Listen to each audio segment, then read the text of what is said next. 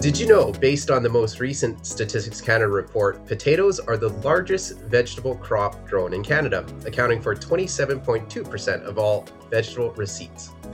Total production was estimated at 4.8 million metric tons. Within this stat, Canada is a net exporter of potato and potato products. In the 2019 2020 crop year, exports of Canadian potatoes and potato products were estimated at $1.93 billion.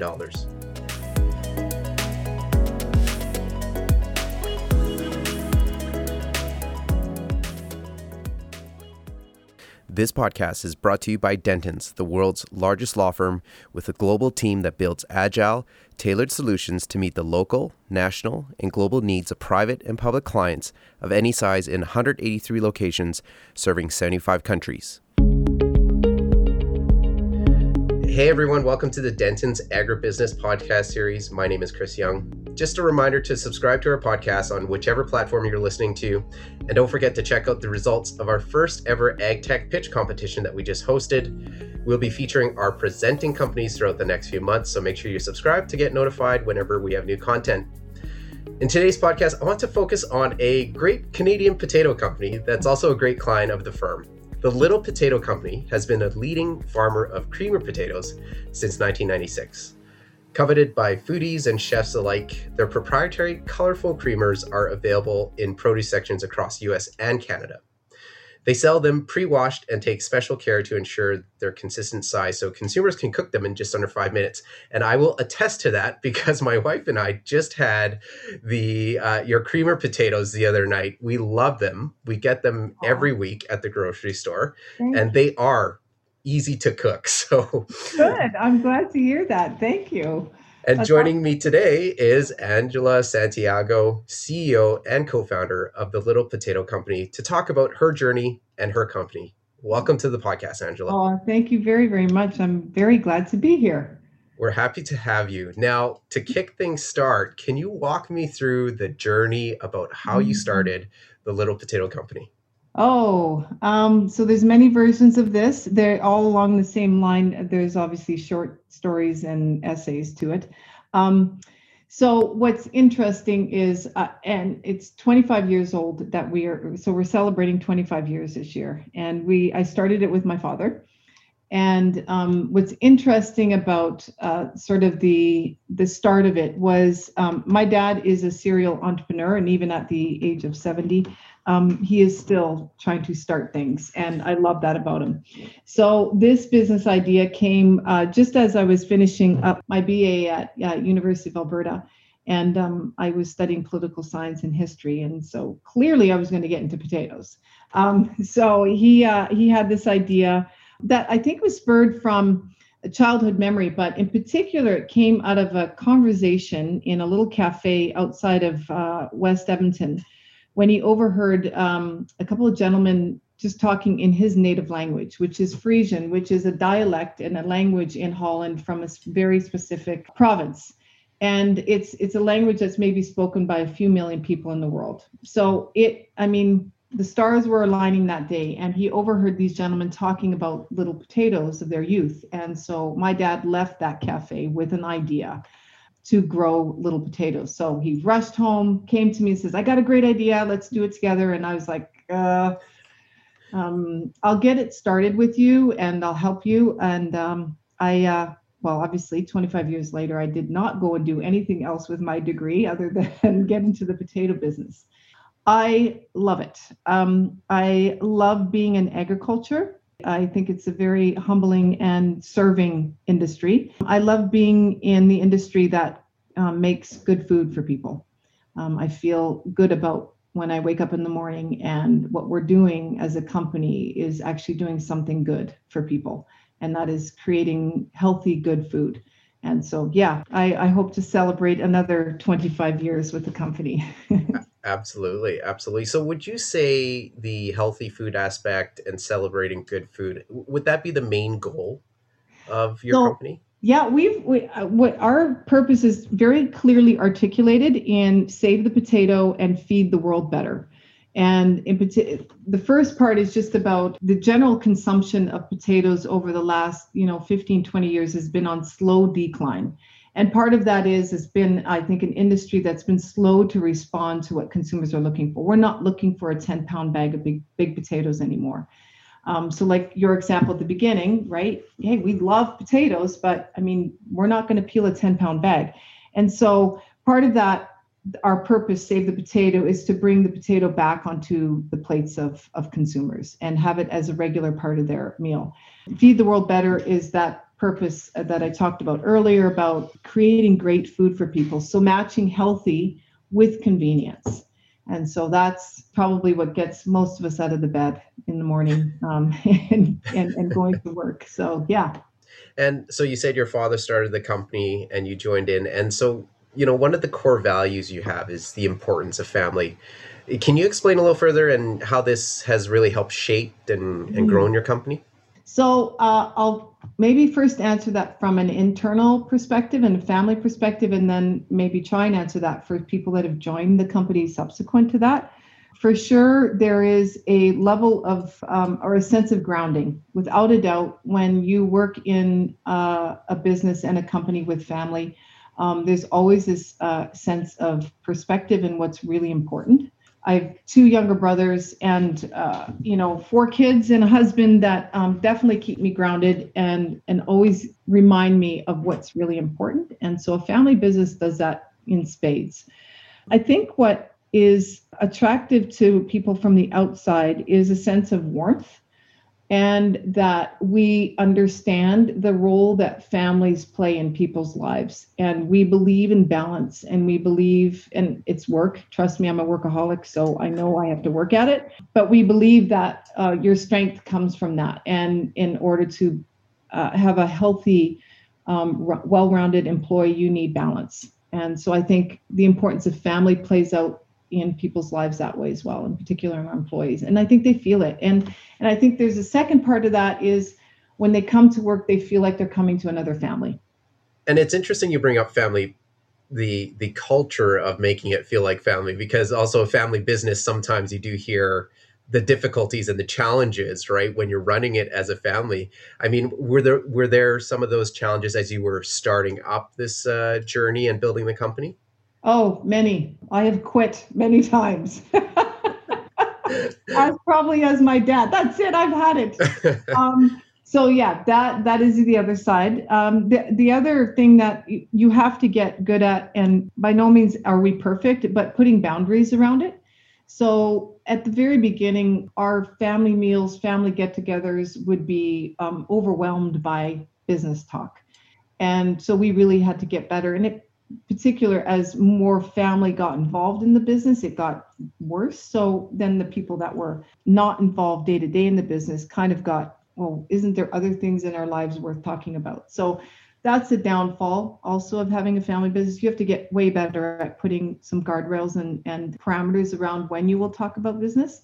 Right. and yeah you're often way too comfortable with your family about opinions and and openly arguing and disagreeing about stuff but if you have a really good sense of trust between each other, and I think in our particular family, a strong sense of values, we may disagree on how we go about business, but we never disagreed on the fundamental values of how we wanted to do business and how we wanted to treat people. Okay, so let's park the challenges with family aside. Uh, let's put the entrepreneurial hat, the the company operator hat on. Hmm. Uh, were there some challenging situations, I guess, when you first started out? Oh, plenty. Um, so obviously in the beginning and, and as of recent five to six years ago as we entered the us growth in particular high growth and expansion stretches your bank account so there's you have those uh, ebbs and flows of where um, you're really uh, stretching the financial wherewithal of the company. There's definitely which i find exciting but it's also can be very scary is uh, stretching your own abilities and your capabilities. I've not been a ceo of a company this big. And so i'm continuously learning how to stretch myself and learn more. When we first got in we were very much discounted uh, as an idea a business idea and, and on top of that was an industry that had been very male dominated and still is to this extent there was a lot of discount that I had to deal with being a, a woman leader. and a woman CEO of, of a company in this industry. So, right. um, and then just you know the things of gaining great customers and losing great customers, and that's always difficult. And I don't think that ever goes away. Yeah. I think the other thing that continuously, I wouldn't say it's difficult, but it takes a lot of work, and that is maintaining the culture. It uh, you have to be as intentful and planned about it as you would a budget. And we often just think, well, it'll just happen. And that's the problem. It will happen without you if you don't guide it and mold it. And as we got bigger and had more employees, there was much more concerted effort that we had to put in um, making sure that we molded it into a, a culture that is what we wanted and maintaining the values of the company. Now, I'm assuming there are competitors in your space, but would you say your culture has been one of the big differentiators to your competitors, or what's kind of the secret mm-hmm. sauce for you guys in terms of differentiating?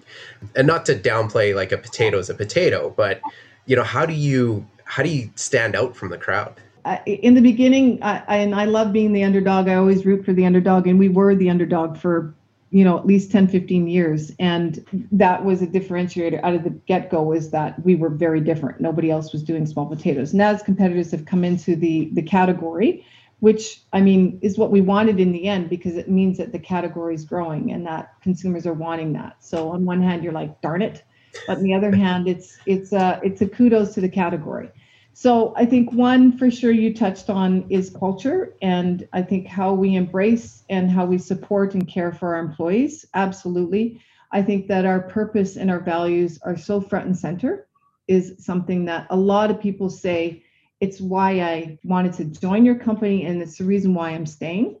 I think the other thing that's different for us is our proprietary variety. So, uh, about the same time we started our company, we also started a breeding program and so we have uh, varieties from the Netherlands, Canada, and um, South America that are uniquely bred, not GMO, they're all naturally bred, that are unique to us and unique to being a small potato. And so we breed for nutrition and taste and agronomic things. And that that's another big differentiator because for the consumer, uh, a taste and experience that is different from our competitors. Yes, and I again will attest to that.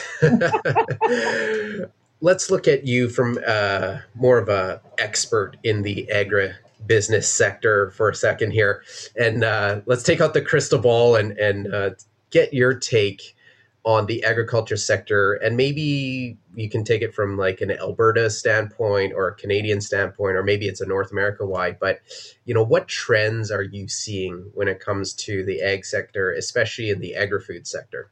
So i mentioned earlier health absolutely is still um, i would say top three four. We are all looking at what we eat and how we eat uh, differently. And so that's always i think number one uh, yet at the same time, we're not willing to spend hours in the kitchen cooking.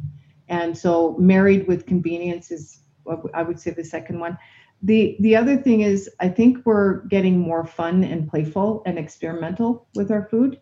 And a lot of that is um, the diversity that we see in our own home and in our friends is that we, we really actually want to try a lot of different foods and flavors.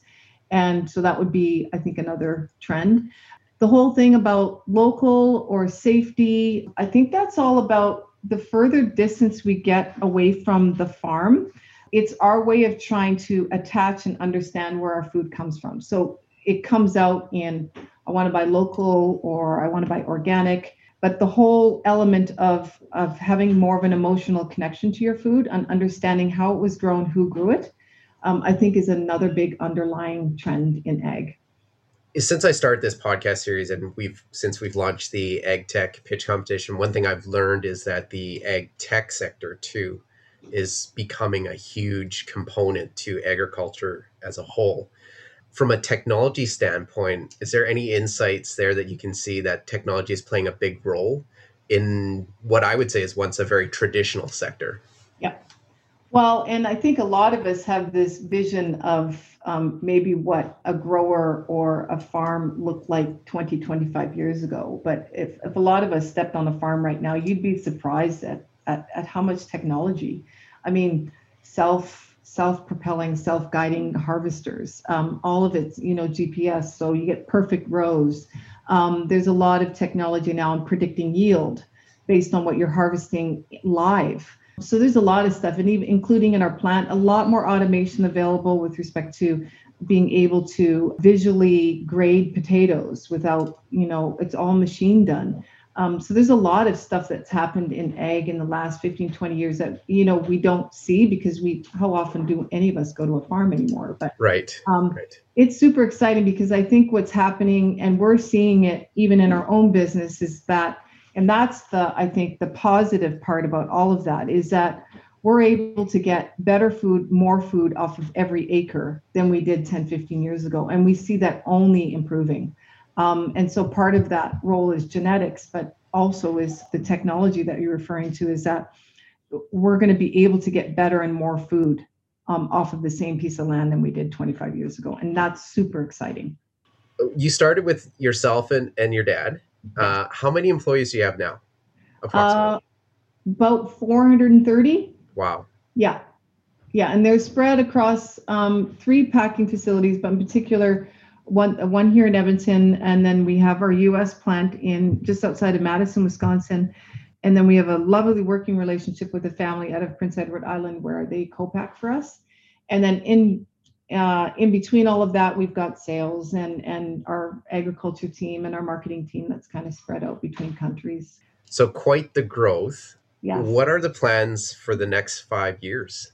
Oh, well, um, like I said, uh, the category has so much room to grow.